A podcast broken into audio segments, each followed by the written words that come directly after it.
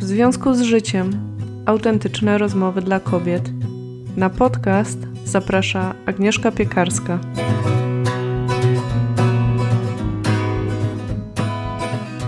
Cześć, witam Cię bardzo serdecznie w odcinku solo. Myślę, że otwieram pewien nowy cykl, który trudno powiedzieć, czy będzie pojawiał się regularnie, czy nieregularnie. Natomiast chciałabym w nim opowiadać o książkach, które przeczytałam. Polecać Ci je, bo czytam dość dużo książek, to znaczy relatywnie dużo, bo to też nie jest 52 książki w roku, tak? Tylko ja sobie czytam tak jedną książkę plus minus na 2-3 tygodnie. Są to głównie książki związane z rozwojem osobistym. Może czasem się przydarzy jakaś książka, powiedzmy, bardziej beletrystyczna. Ale tak naprawdę to, o czym chcę opowiadać w tym cyklu, to są właśnie te książki rozwojowe różnych autorów i tak jak zobaczysz, dziś na przykład chciałabym opowiedzieć w szczegółach o 3 książkach, które przeczytałam na przestrzeni ostatnich kilku miesięcy, natomiast one będą mocno korelowały z tematami, które pojawiały się w odcinkach podcastu przez ostatnie też te kilka miesięcy. Nawiążę do tego też i opowiem Ci trochę, dlaczego sięgnęłam po te książki, co one mi dały i być może komu bym je poleciła albo wokół jakiej tematyki się obracają. Także myślę sobie o takim odcinku solo, że być może będzie pojawiał się raz na jakiś czas pomiędzy rozmowami z gościniami. Także nie zastąpi to tych rozmów, autentycznych rozmów dla kobiet. Natomiast z jednej strony mam wrażenie, że opowiadam o tych rzeczach, które oglądam, które czytam. Gdzieś tam one się pojawiają na przykład na Instagramie.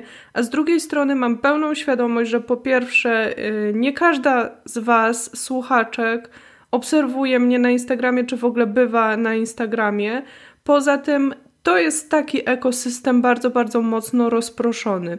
I pomyślałam sobie, że fajnie będzie zebrać co jakiś czas te rzeczy, które są warte uwagi i być może też warte opowiedzenia o nich, a może porozmawiania potem o nich, bo jestem mega ciekawa też, czy Ty na przykład znasz te książki, znasz tych autorów, autorki, czy te tematy też pojawiają się powiedzmy w Twojej czytelniczej przygodzie, tak? Czy czytasz na ten temat, czy oglądasz coś na ten temat. Także chciałabym to wprowadzić do dyskusji w jakiś taki, bym powiedziała, bardziej odcinkowy sposób niż tak rozproszony jak na social mediach. Okej, także dziś chciałabym opowiedzieć o 6 książkach i tam w międzyczasie będę też opowiadała, czy nawiązywała do tych kilku odcinków, które korelowały z tymi książkami oraz do kilku wydarzeń, które też się teraz na bieżąco dzieją, ponieważ tutaj muszę powiedzieć, że ten ostatni miesiąc to jest dla mnie dość duże wyzwanie też, ale też ogromna ekscytacja, bo ruszają spotkania nasze z słuchaczkami. Jeszcze pewnie pod koniec opowiem i Cię mocniej zaproszę, ale w tym tygodniu, w czwartek, spotykam się w 2 terminach, bo rano i wieczorem spotykamy się już z słuchaczkami w takich małych grupach. Strasznie się cieszę na to i jestem ciekawa, jak to wyjdzie, więc być może w jakimś kolejnym odcinku, w którym będę opowiadać, może nie o książkach, ale o na przykład filmach dokumentalnych, tutaj opowiem Ci też już, jak takie spotkania wyglądają, bo też mam jakąś wizję, ale myślę, że w praktyce to się jakoś uformułuje. Zacznę od pierwszej książki, którą już na Instagramie anonsowałam kilkukrotnie, gdzieś tam się przewijała, natomiast czytałam ją dość długo i muszę powiedzieć, że to nie jest taka książka, którą mogłabym polecić każdemu w ciemno, ale jeśli to będzie temat, czy to jest temat, który Cię interesuje, czy jest dla Ciebie ciekawy, to myślę sobie, że przynajmniej ja nie trafiłam na wiele pozycji na ten temat. Zresztą dlatego też ona została napisana przez autorki, ponieważ mam wrażenie, że to jest taki temat, o którym się jeszcze ciągle nie mówi. Myślę sobie, że jeśli temat przyjaźni i dbania o długoletnie związki przyjacielskie jest czymś, co sprawia Ci może nie tyle kłopot, ale czujesz, że nie jest to taka sfera, która wygląda w Twoim życiu tak, jakbyś chciała, czy czujesz, że coś tu nie do końca gra, to bardzo, bardzo polecam Ci tę książkę. Książka pod tytułem Big Friendship – How We Keep Each Other Close. Jest to książka wydana w 2020 roku, napisana przez Aminatu Sow i Ann Friedman. Są to twórczynie i autorki podcastu Call Your Girlfriend. Ja powiem szczerze, tego podcastu nie słuchałam, nie znam i nie słucham po przeczytaniu tej książki. Zaraz opowiem trochę dlaczego. Natomiast sama książka wpadła mi w oko podczas wywiadu w podcaście Marie Forleo właśnie z autorkami o tej książce, kiedy była to, myślę, że nowość wydawnicza. Nie sądzę, żeby ta książka była wydana jeszcze po polsku. Ja ją kupiłam na Amazonie po angielsku i przeczytałam. Jest napisana tak w miarę, także myślę, że każda osoba, która będzie chciała po nią sięgnąć, dobrze się odnajdzie w tym języku. Ona jest taka mocno oparta o realia amerykańskie. Może dlatego też nie słucham podcastu, czy nie zachęciło mnie do słuchania podcastu, bo autorki prowadzą taką cotygodniową audycję, w której omawiają też różne bieżące tematy. Ona jest osnuta wokół tej idei właśnie przyjaźni, tego takiego wspierania się kobiet, także to jest fajne, ale myślę sobie, że ja nie jestem aż tak zanurzona w tych szczegółach czy detalach kultury, czy popkultury też amerykańskiej, żebym czuła jakąś potrzebę czy fascynację. Natomiast autorki, jak same piszą w tej książce, są przyjaciółkami i ta książka z jednej strony pokazuje temat przyjaźni, pokazuje temat relacji przyjacielskich i związków przyjacielskich od takiej nawet czasami teoretycznej, naukowej strony, co jest ogromną wartością, a jednocześnie te wątki przeplatają się z ich prywatną historią przyjaźni, tego jak ten związek się rozpoczął i jak się poznały, poprzez to jak się rozwijał i jak te różne życiowe na przestrzeni kilku lat wydarzenia wpłynęły na ten związek.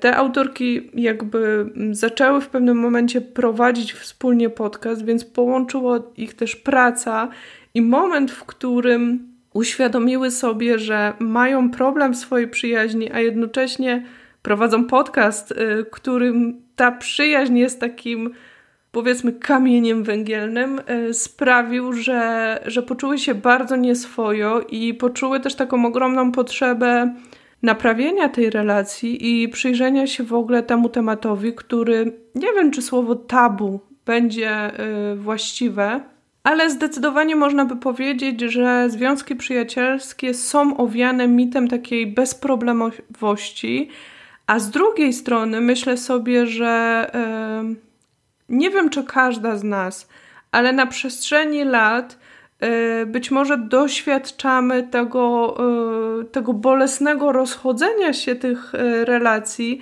tych więzi, rozluźniania się, tracenia czasem przyjaciół. Czasem, jeśli któraś z Was doświadczyła, ja doświadczyłam czegoś takiego w swoim życiu, takiego twarzą w twarz zerwania relacji przyjacielskiej. Jest to niezwykle bolesne wydarzenie i powiem szczerze, zaskoczyło mnie, jak bardzo bolesne to jest i jak mogłabym porównać ten ból, tę stratę nawet do rozpadu takiego związku romantycznego. Jeśli kiedyś doświadczyłaś czegoś takiego albo zastanawiasz się właśnie o co chodzi w przyjaźni, dlaczego na początku jest tak fajnie, a potem to się rozchodzi, albo masz takie wrażenie, że tracisz te przyjaźnie, przyjaciół, czy te więzy się rozchodzą, bo życie się zmienia, bo zmienia się wasz status, zmieniacie pracę, zmieniacie miejsce zamieszkania i zastanawiasz się. Wiadomo, że każdy podejmuje takie decyzje indywidualnie i tutaj książka jakby nie sprawi, że magicznie jak za dotknięciem czarodziejskiej różdżki coś się zmieni. To nie jest taki poradnik. Ale z drugiej strony ja odnalazłam w tej książce dużo takiej szczerości i opowiedzenia i z perspektywy osobistej dwóch osób, które mają jakąś wspólną historię, i z perspektywy też takiej szerszej, gdzie przytaczają inne źródła, przytaczają badania. Także z tej strony była ta książka bardzo, bardzo wartościowa i muszę powiedzieć, że te wątki nie chcę całej opowiadać i bynajmniej nie chcę spoilerować, aczkolwiek to, jaką decyzję też podjęły i to, na jakiej mocnej granicy były w swojej relacji i takiego poczucia, czy w ogóle ona przetrwa, jest naprawdę bardzo ciekawe. Chciałabym jeszcze powiedzieć o tych kilku wątkach, które mnie w tej książce specjalnie tak zainteresowały i to pierwsza była Shine Theory, czyli taka teoria błyszczenia, można by powiedzieć, którą wymyśliły, rozpropagowały, być może spotkałaś się z tym kiedyś w internecie, autorki tego podcastu, a teraz już tej książki, która to mówi o tym, że przyjaźń polega na takim wspieraniu się nawzajem, że ja nie błyszczę, jeśli ty nie błyszczysz. Czyli to skupienie się na tym, żeby dopingować siebie, żeby trzymać za siebie kciuki, żeby wspierać się w przyjaźni w taki sposób, żeby to szło do góry, żeby wzrastać razem, żeby naprawdę trzymać mocno kciuki za swój wzrost. Jest z jednej strony proste i oczywiste, a z drugiej strony jak człowiek też się przyjrzy, nie powiem, że swoim relacjom, ale takiej, nie wiem, narracji. To nie jest taka narracja, mam wrażenie, popularna czy dominująca też w ogóle w relacjach, na przykład w naszej polskiej kulturze, żeby tak trzymać kciuki za kogoś, żeby tak cieszyć się czyimś sukcesem. Także myślę sobie, że to przeformatowanie myślenia i to też zwrócenie uwagi na tą teorię błyszczenia było dla mnie bardzo, bardzo ciekawe i fajne i w 100% się z tym zgadzam, także myślę, że to jest super sprawa. Drugi taki wątek w tej książce, który mnie osobiście bardzo zainteresował, to było to, jak one pisały o potrzebie stretch, czyli tego rozciągania się, czyli tego, że w relacji długofalowej będą sytuacje, w którym będziemy potrzebowały się naciągać, dostosowywać trochę jedna do drugiej. Trochę jak przyrównywały to do ćwiczeń, że bez dobrej elastyczności nie ma dobrych ćwiczeń, tak? Te mięśnie w pewnym momencie ulegną zniszczeniu, rozerwaniu, tak? I tutaj tak samo jest z tą relacją. I to przyglądanie się też temu, co teoretycznie naturalnie dzieje się w relacji, ale z drugiej strony przyglądanie się, na ile my chcemy, możemy być elastyczne, w których momentach bardziej, w których momentach mniej, na ile ta druga strona też jest skłonna do tej elastyczności, to skupienie się i praca nad tym, że to jest coś potrzebnego temu związkowi, było dla mnie też bardzo ciekawe i właśnie ta metafora czy analogia do ćwiczeń, pomimo że powiedzmy szczerze, to nie jest jakaś moja mocna strona, ale bardzo do mnie przemówiła. I też ciekawy, może trochę egzotyczny z mojej strony, ale jednak bardzo ciekawy, zwłaszcza w kontekście tego, co dzieje się dzisiaj na świecie też i w zeszłym roku, co się rozpoczęło, był wątek rasowy w przyjaźni, ponieważ jedna z autorek jest czarnoskóra, druga jest biała. One tam bardzo ciekawie opisują, bardzo szczerze opisują ten temat. Piszą, że nie da się tego tematu ominąć w przyjaźni. Myślę sobie, że mnie to nie dotyczy bezpośrednio, ale bardzo ciekawa perspektywa, zwłaszcza w kontekście tego, co dzieje się wobec ruchu Black Lives Matters i w ogóle całej otworzenia całej narracji i przyglądania się temu, jak nadal w kulturze te rasistowskie poglądy, założenia ciągle rezonują niestety i ciągle potrzebujemy się im przyglądać i zmieniać. Także te wątki były bardzo ciekawe. Ja tutaj sięgnęłam po tę książkę, bo zainteresował mnie wątek właśnie przyjaźni. Też to był jeden z tematów jednego z odcinków podcastu, w którym akurat opowiadałam o tym, jak znajdować nowych przyjaciół, kiedy właśnie człowiek jest w totalnie nowym miejscu. Akurat tego wątku tutaj w tej książce nie ma, w takim sensie, że autorki akurat nie mają z tym żadnego problemu i one, przeprowadzając się, będąc w nowych miejscach, zawsze po prostu naturalnie znajdowały osoby, więc myślę sobie, że tutaj akurat ten problem się nie spotka z odpowiedzią w tej książce. Można by nawet pomyśleć sobie, że inni to mają naturalnie. Ja nie mam i będę się trzymać tego, co powiedziałam w tym odcinku. Jeśli nie słuchałaś, bardzo serdecznie Cię do niego zapraszam, zwłaszcza, że to był odcinek, który tak zainicjował czy zaiskrzył temat, który teraz będzie się dział, czyli tych naszych spotkań na razie online, podcastowych, do których bardzo serdecznie Cię zapraszam. Jak zastanawiasz się, o co chodzi, to odsyłam Cię też na stronę wzwiązkuzżyciem.pl /spotkania. Tam dowiesz się więcej.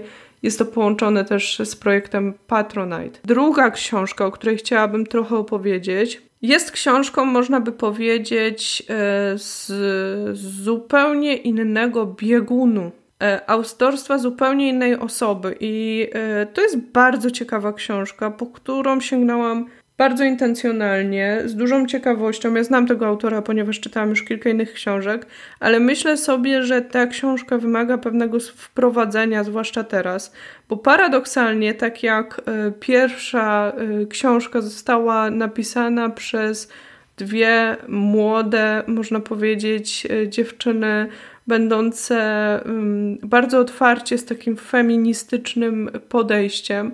Tak, druga książka została napisana przez teologa, pisarza i mnicha benedyktyńskiego, urodzonego w 1945 roku w Niemczech. Mowa o Anselmie Grünie i książka pod tytułem Spotykając zło, o istocie zła i sposobach jego przezwyciężania. I powiem tak, ja na tego autora w ogóle trafiłam poprzez moją koleżankę, która jest terapeutką i z którą spotkałam się, nie wiem, 2-3 lata temu, przy okazji tego, jak wyjeżdżała z Monachium i rozmawiałyśmy o jakimś takim moim problemie wewnętrznym, lękach, tak totalnie przy okazji, wiecie, generalnie miałyśmy się pożegnać. I ona wtedy wręczyła mi książkę pod tytułem 50 aniołów na cały rok, książka pomagająca kształtować nasze wnętrze. Tegoż autora.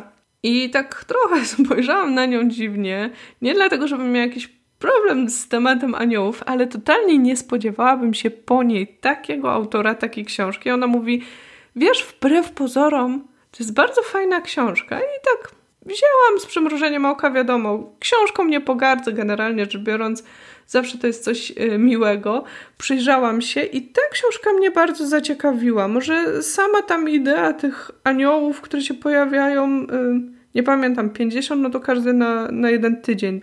Była ciekawa, ale muszę przyznać, że trafił do mnie też sposób pisania autora. Zainteresowało mnie to i zaczęłam szukać dalej i tak oto trafiłam na jego kilka innych książek. I na przestrzeni tych ostatnich 2 chyba lat przeczytałam książkę pod tytułem Przemień swój lęk, jak odzyskać radość życia i drugą Źródła siły wewnętrznej. I powiem tak, to są wszystko treści bardzo, bardzo osadzone w narracji takiej czysto chrześcijańskiej, tak? To jest teolog, to jest mnich, ale to jest też osoba, która jest znawcą psychologii i psychoterapii i tak naprawdę on też specjalizuje się w zagadnieniach dotyczących kierowania ludźmi i przedsiębiorstwami, rozwoju wewnętrznego, przezwyciężania negatywnych uczuć i emocji, a także rozwoju poczucia własnej wartości i godności. Fragment z Wikipedii zacytowałam. I muszę powiedzieć, że rzeczywiście to połączenie tego spojrzenia z jednej strony duchowego, z drugiej strony mocno opartego na narracji też i doktrynie Kościoła katolickiego, no tu nie da się odejść od tego, ale z trzeciej strony też to spojrzenie poprzez pryzmat psychologii, terapii, połączenie tych wątków, muszę powiedzieć, że jest interesujące, jeśli podejdzie się do niego z otwartą głową. Także mam świadomość, że zdecydowanie nie autor dla każdej osoby, ale z drugiej strony zachęcałabym do przyjrzenia się. Ja sięgnęłam po książkę pod tytułem Spotykając zło ze względu na to, że ten temat gdzieś tam...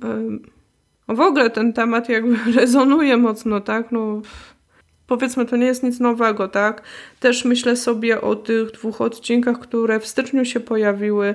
Rozmowa z Karoliną Konst o jodze świadomej traumy, ale tak naprawdę drugi odcinek zwłaszcza, jeśli go nie słuchałaś, jeśli myślisz sobie, że nie, w ogóle ten drugi odcinek, joga, która pomaga przezwyciężyć traumę, on się chyba tak nazywa, link do odcinka w notatkach. W każdym razie ta trauma właśnie, która jest wynikiem tak naprawdę, jak ja pojmuję, spotkania się z człowieka ze złem, z okrucieństwem, z czymś, co go przeraża, przerasta, to ciągle jest u mnie żywe, tak? Też naokoło dzieją się różne rzeczy, którym się przyglądam i jakoś pomimo wszystko, pomimo tego, że ja piszę często o tym też na Instagramie i mówię i staram się podchodzić do wielu rzeczy, może nie z takimi różowymi okularami, ale z drugiej strony z takim poczuciem nadziei, że jednak to dobro zwycięży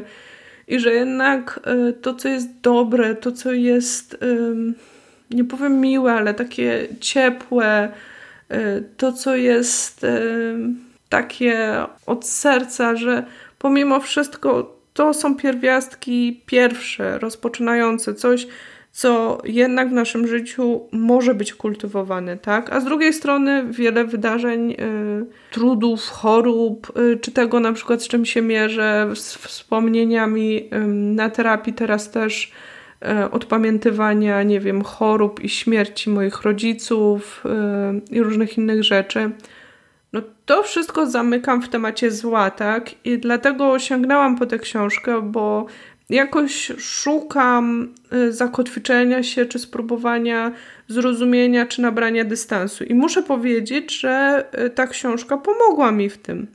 Pomogła mi w tym w jakiś sposób, dlatego właśnie o niej opowiadam i dlatego trochę zachęcam do przyjrzenia się jej, ponieważ w tej książce jakby jest kilka tych rozdziałów. Pierwszy, jak wygląda zło, potem skąd pochodzi zło, jak działa zło, doświadczenie zła, od zła do dobra, odpowiadać na zło miłością i drogi do pojednania. I tu muszę powiedzieć, że oczywiście to jest mocno osadzone w tej chrześcijańskiej narracji. Jaki masz do tego stosunek? Nie mam pojęcia. Ja jestem na takim etapie, że zostałam mocno wychowana w tej narracji, w rodzinie bardzo katolickiej, chodziłam do kościoła, robiłam to w miarę z przyjemnością, niemniej jednak gdzieś w moich latach 20, kiedy życie zaczęło się konfrontować z tą taką mocną i ciasną też obyczajową ideologią, poczułam pewien zgrzyt, że to mi nie pasuje, więc na ten moment znam tę narrację, ale to, co się dzieje jak w instytucji kościoła, jest dla mnie nie do przyjęcia na ten moment. Także oczywiście nie zapominam o tym, a z drugiej strony jednak sięgam też po książki, które są osadzone w tej duchowości, nazwijmy to buddyjskiej i jest mi może bliżej do tego chociaż dalej, bo nie mam jakichś negatywnych doświadczeń z tą religią, tak? Czy te wszystkie paraduchowe książki czy treści bardziej new age'owe. A tutaj wracając do tej narracji, którą znam, w której zostałam wychowana i spotykając się z pisarzem, z autorem, który jest bardzo dojrzały i ma też takie podejście, no takie mądre po prostu i też pisze o tej psychologii i te terminy, które znam, się pojawiają, było to dla mnie bardzo ciekawe. Także ja sobie wypisałam kilka takich myśli po przeczytaniu tej książki, które do mnie trafiły. Pierwsze to było ta idea, żeby rozmawiać ze złem, żeby wchodzić w dialog. Jak dziwnie by to nie brzmiało, no teraz tu Ci nie opowiem wszystkiego, jeśli jesteś zainteresowana, odsyłam Cię do tej książki.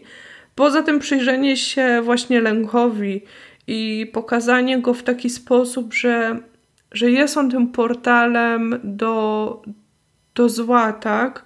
Że tutaj ja z jednej strony mogę oswajać lęk, który mi towarzyszy, chociaż on będzie w moim życiu. I warto tak balansować. Także było to spojrzenie z jednej strony z nadzieją, z drugiej strony z takim bardziej realizmem. To było dla mnie ciekawe.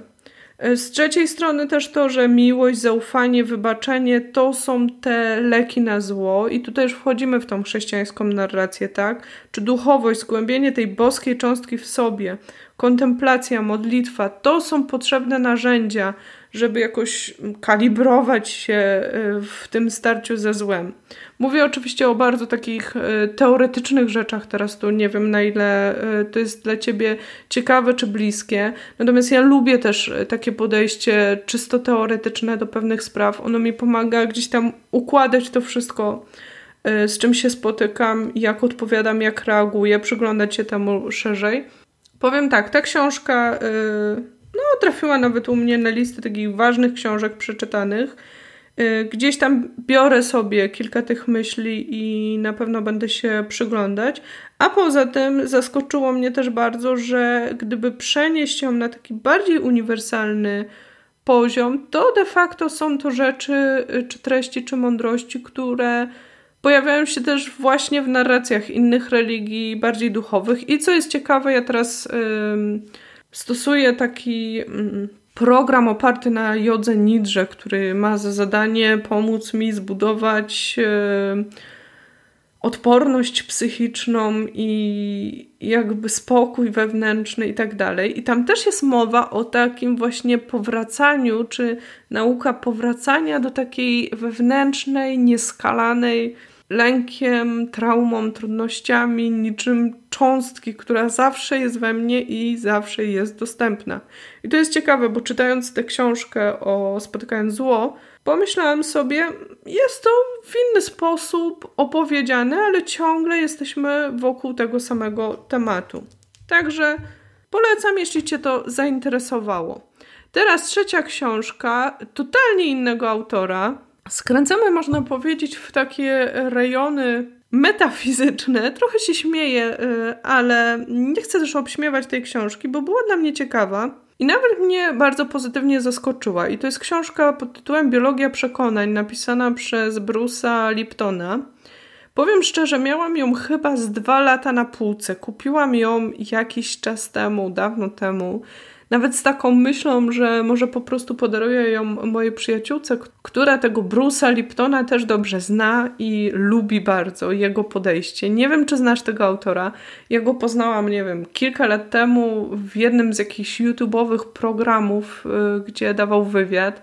Zainteresowało mnie to, co mówił. On szerzy takie podejście oparte na niesamowitym optymizmie, a jednocześnie ma ten background naukowy.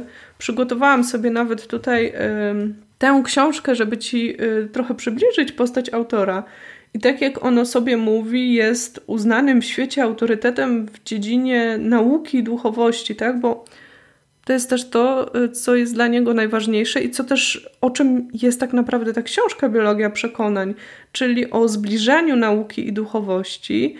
On rozpoczął karierę naukową jako biolog komórkowy, uzyskał doktorat na Uniwersytecie Virginii, a następnie podjął pracę w katedrze anatomii na Uniwersytecie Wisconsin. To wszystko jest w tej książce, on opowiada tą swoją historię.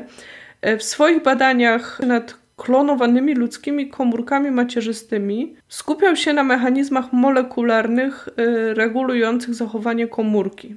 Tu nie będę dalej czytać, w każdym razie jest to autor, który teraz jest poza środowiskiem naukowym. O tym też wprost pisze, że pewne jego odkrycia i pewne jego założenia i pewne to jego takie przebudzenie nawet można powiedzieć i wskoczenie w świat duchowy wypchnęło go ze świata naukowego. Ma bardzo ciekawe podejście do tego tematu i też o tym piszę w tej książce. Ja może powiem tak, dla mnie to nie jest aż tak bolesny i palący temat, no bo ja nigdy nie byłam osobą ze świata nauki, więc mogę sobie tylko wyobrażać, co przeżywał i widzę, że to jest jakiś temat i to jest jakiś problem rozbieżności tych dwóch światów, o czym on też fajnie pisze w tej książce, opowiadając skąd się wziął tak naprawdę ten rozdźwięk pomiędzy światem naukowym a światem duchowym. Myślę, że fajnie jest poznać tę historię, fajnie zgłębić korzenie, ale nie dlatego ta książka jest, czy była dla mnie interesująca. Tak naprawdę jest to książka, która, tak jak jest na okładce napisane też, często nie doceniamy mocy podświadomości. Na ogół nie zdajemy sobie sprawy z jej wyjątkowej siły. Nasze myśli i sposób, w jaki odbieramy wszystko wokół nas, mają jednak udowodniony naukowo wpływ na nasze samopoczucie i zdrowie. Biologia przekonań pokazuje nam tę zależność w sposób jednocześnie klarowny i rzeczowy, opierając się na najnowszych doniesieniach nauki. No właśnie, i tak można streścić tę książkę. Po przeczytaniu jej miałam takie... Przypomniała mi się inna książka, nie wiem, napisana wiele lat temu. Książka, która jest bestsellerem i być może znasz, a na pewno o niej słyszałaś, czyli książka Potęga podświadomości. I de facto te dwie książki ciągle są o tym samym, czyli o tym, że te nasze programy wewnętrzne, te nasze przekonania, tak, to co kryje się, to co często się pokazuje też jako taką górę lodową, że nasza świadomość to jest tylko malutki wierzchołek, to co my myślimy, że wiemy i to racjonalne zachowanie nasze i to wszystko, czego jesteśmy świadomi, to jest naprawdę tylko malutki po prostu wierzchołek, a pod powierzchnią jest ogromna góra, ten fundament, te przekonania, to jak zostaliśmy, jak niektórzy mówią, czy tak jak pisze autor, zaprogramowani i to, co można już z autorem powiedzieć, przyciąga tę rzeczywistość, w której żyjemy, tak? I to, w jaki sposób podejmujemy decyzje.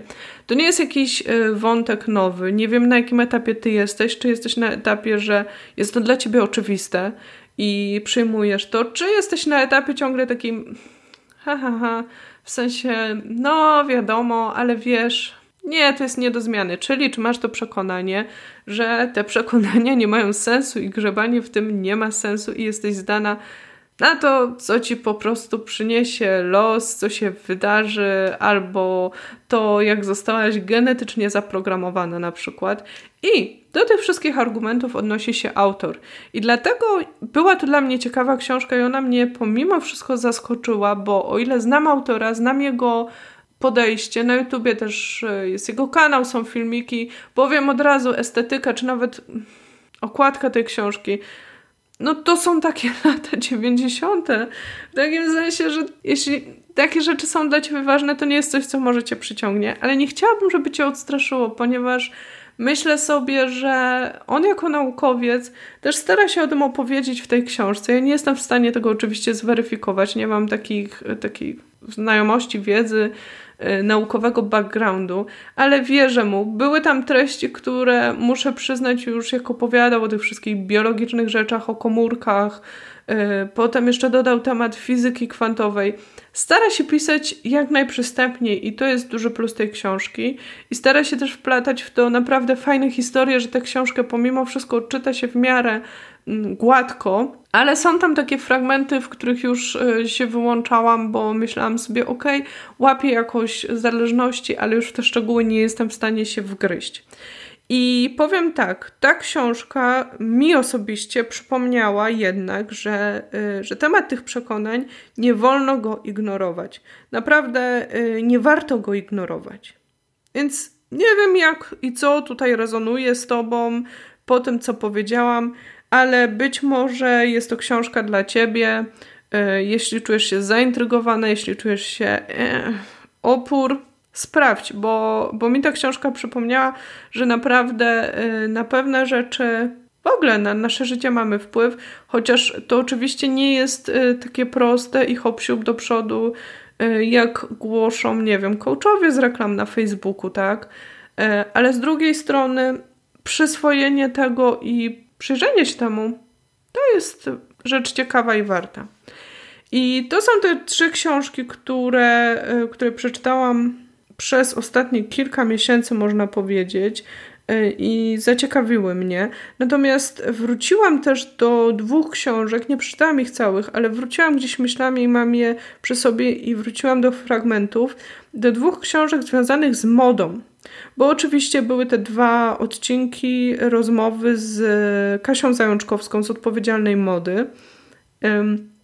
I tutaj nie mogę jakby nie wspomnieć o tych książkach, bo tak naprawdę to są książki, które gdzieś towarzyszą mi. Jedna mi towarzyszy niedługo, bo od zeszłego roku, ale jest warta wspomnienia i rozszerzenia. Zresztą mówiłam już trochę w rozmowie z Kasią o tej książce, ale druga to jest książka, o której ja też mówiłam w odcinku dodatkowym, który kiedyś był dostępny. Pod koniec tego odcinka wrócę jeszcze do tego tematu. Nie wiem, czy go słuchałaś, ale ja tę książkę wpisałam na swoją osobistą listę książek, które wpłynęły na moje życie bardzo mocno. I jest to książka Modoterapia Antoniny Sameckiej. Piękna książka, pięknie wydana, którą czyta się dość szybko. Dla mnie książka świetna, bo właśnie w taki ciekawy sposób opowiada o ubraniach. Pomogła mi wtedy w ogóle wejść w ten świat, także jeśli jej nie znasz, to ja Ci gorąco polecam tę książkę. Jedna z moich ulubionych książek tak naprawdę. Jest tam trochę takich refleksji, myśli, jest też kilka ciekawych wywiadów z różnymi osobami o ubraniu, o tym, po co się ubierają, jak bawią się modą. Także myślę, że fajne uzupełnienie też do tej naszej rozmowy z Kasią Zajączkowską. I druga książka o modzie, książka Wychodząc z mody Joanny Głogazy. Być może słyszałaś już o tej książce. Jest to książka już z podtytułem Praktyczny przewodnik po slow fashion i faktycznie takim przewodnikiem jest.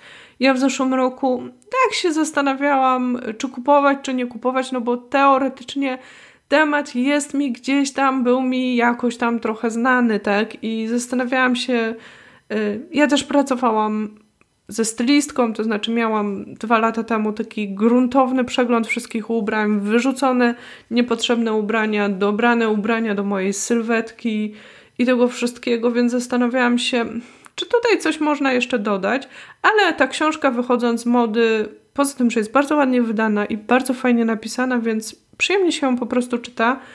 Naprawdę dodała mi coś jeszcze do tego wszystkiego.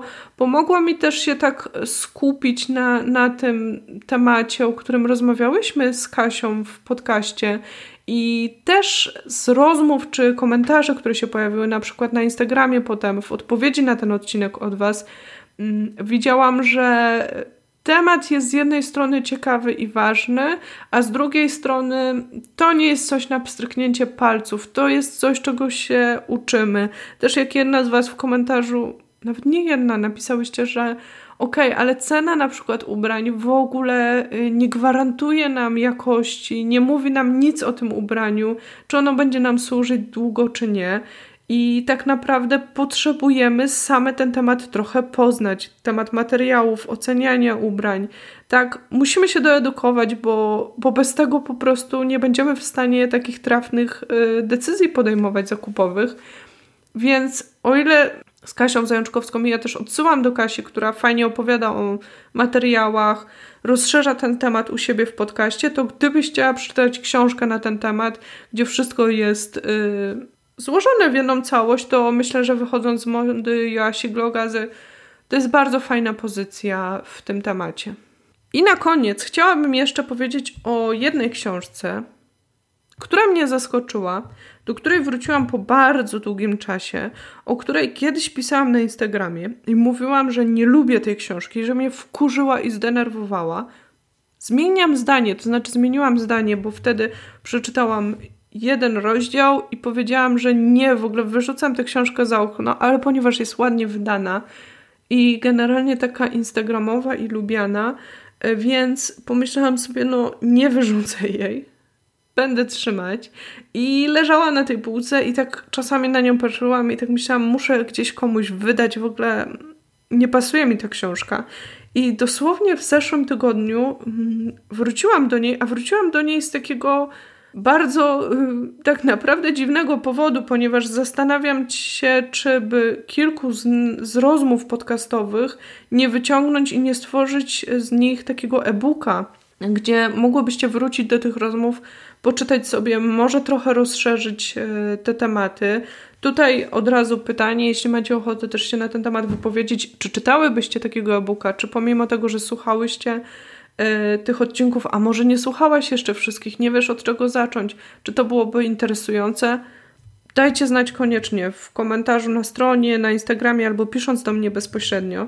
Natomiast, więc wróciłam do tej książki. To jest książka Agnieszki Jucewicz pod tytułem Czując rozmowę o emocjach, bo pamiętałam, że jest to książka stricte składająca się z rozmów, tak, autorki z ciekawymi osobami z dziedziny psychologii, terapii i tak dalej. No i chwyciłam sobie tą książkę, żeby ją sobie pooglądać i tak spojrzałam na rozdział, ostatni rozdział w tej książce, w którym autorka rozmawia z Bartłomiejem Dobroczyńskim. W ogóle autor jest świetny i jak gdzieś kiedyś na niego traficie, to polecam w ciemno. Nie wiem, czy znacie go, ale naprawdę polecam. W każdym razie jest to ostatnia rozmowa o emocji smutku. No i generalnie ja ze smutkiem tak jestem... Tak jak mi się wydawało. Znaczy ja smutek odkrywam, bo to nie jest moja taka pierwsza emocja, do której się jakoś łączę z nią. Ostatnio też na terapii odkrywam, że być może ona podszywa się, czy jest taką słabszą u mnie, akurat cichszą siostrą złości i być może nie zawsze ja potrzebuję iść w tę złość, bo może pod powierzchnią czai się smutek. W każdym razie postanowiłam przeczytać, no bo Bartłomiej Dobroczyński to jest jednak fenomenalny człowiek o bardzo szerokich horyzontach. Pamiętam jeden z wywiadów, który z nim czytałam w Przekroju i naprawdę zawsze... On ma bardzo szerokie i bardzo ciekawe spojrzenie. To nie są sztampowe treści. Także strasznie to lubię i go lubię. I ten rozdział o smutku powalił mnie. Powalił mnie. Trochę mnie zasmucił. Muszę to przyznać. Trochę się śmieję, bo tego czarnego humoru jednak będę używała, ale on też o tym pisze. Natomiast powalił mnie, bo nie wiedziałam, że aż tak bardzo ten smutek może być emocją, która nie tyle mnie definiuje, co może nas nawet łączyć. Nie wiem, czy czytałaś tę książkę, nie wiem, czy znasz ten rozdział. Ja tutaj przygotowałam ją, siedzę z nią właśnie i chciałabym Ci teraz 3 cytaty, które są cytatami otwierającymi tę rozmowę i ten rozdział zacytować.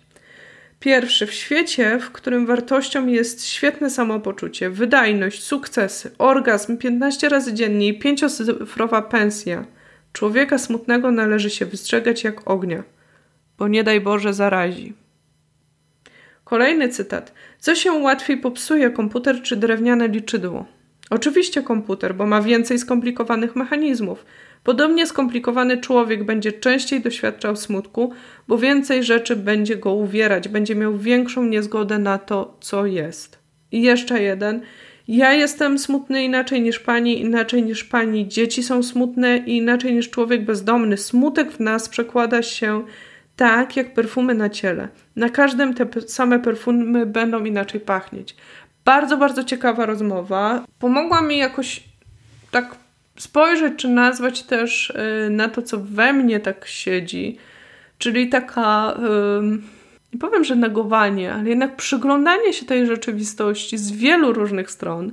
On też tam odnosi się na przykład do ludzi smutnych, którzy używają czarnego humoru, do komików.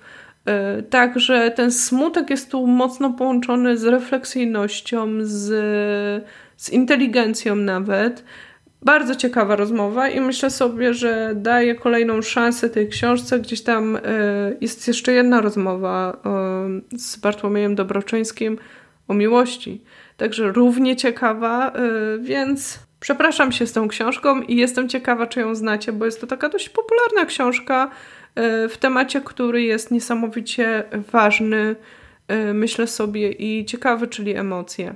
Tyle ode mnie w temacie książek. Jestem bardzo ciekawa w ogóle, czy znasz autorki, autorów, tytuły, o których opowiadałam, czy może wokół tych problemów gdzieś tam masz jakieś inne swoje ulubione pozycje.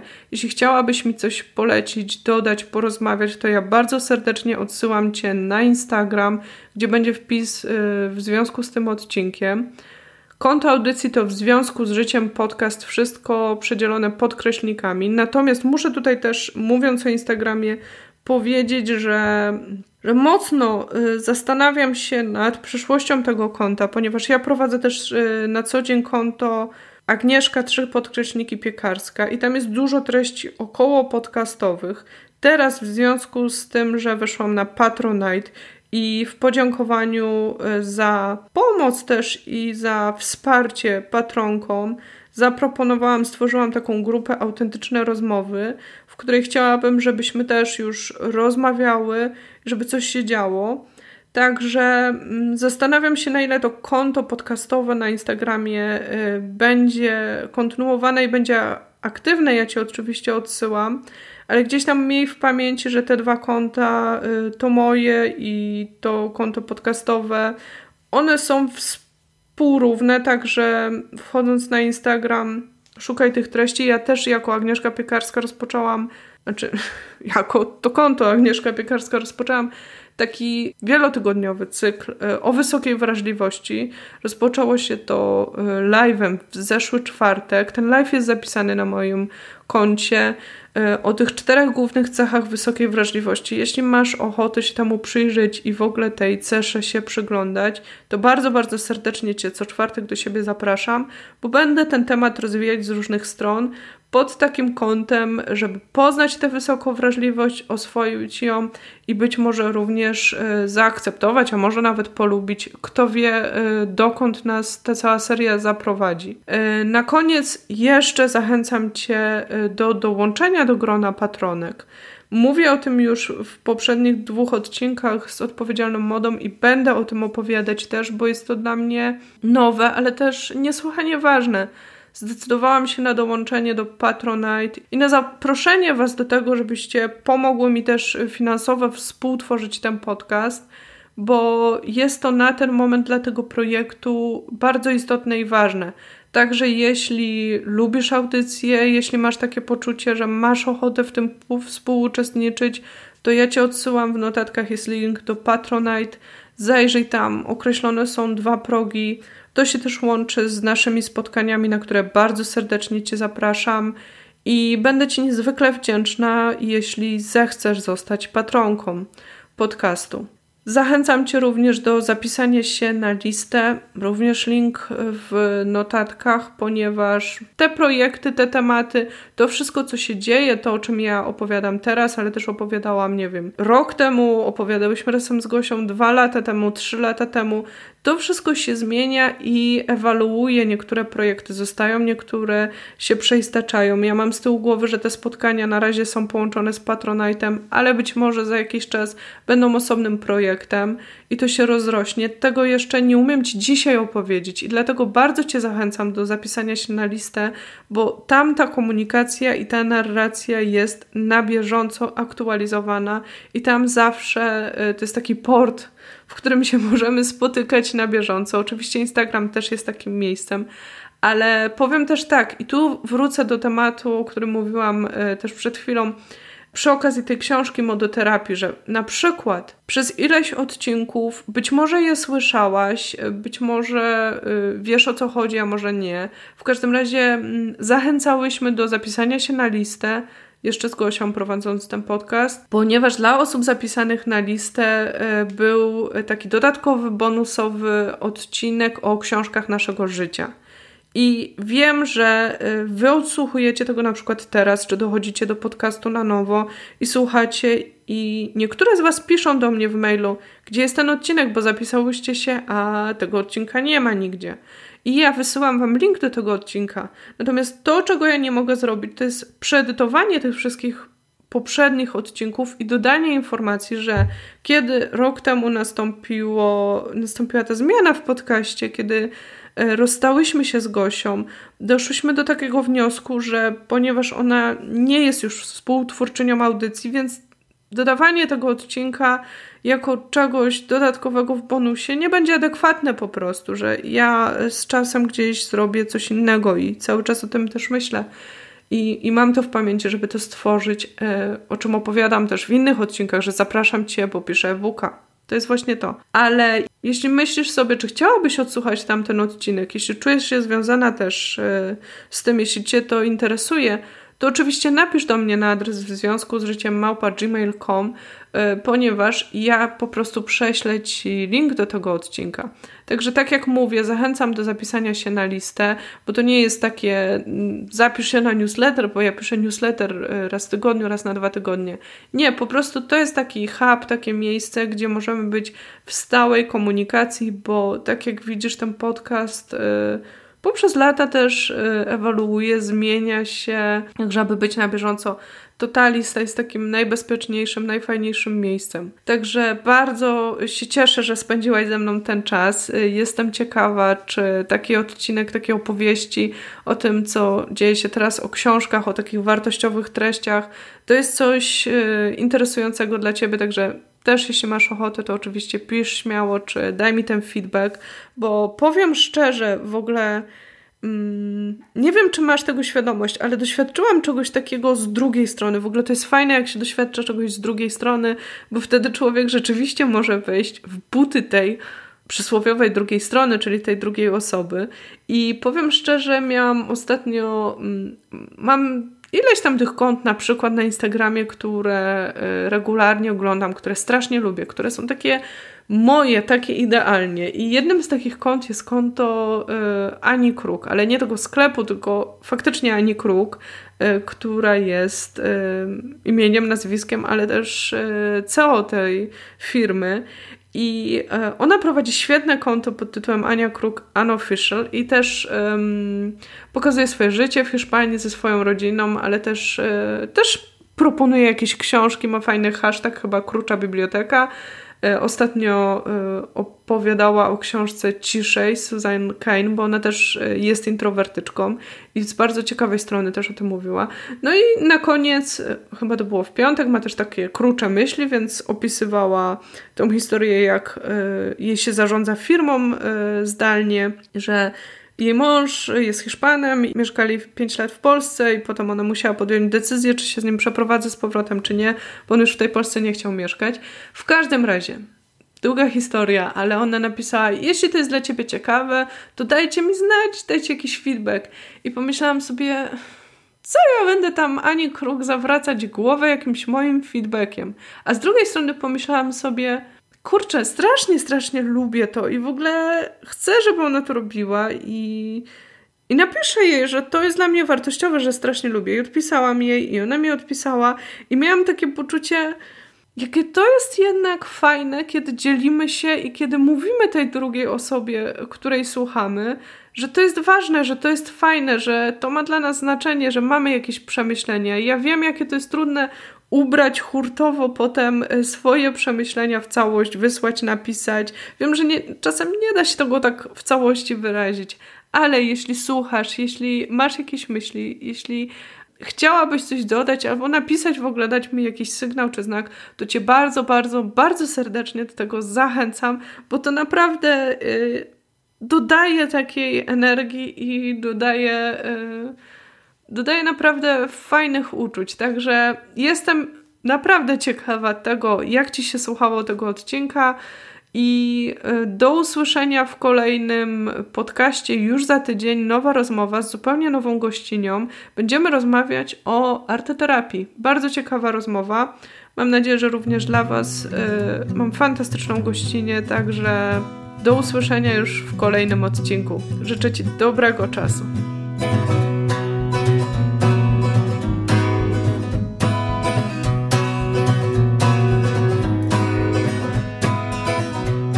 And rocks, they bind me to the soil. And step by step I make my way from Chicago. Storm clouds and flies drift to touch my skin. And all the while my heart is touched by a piece of twine that's not entangled for mine. Be the ground beneath my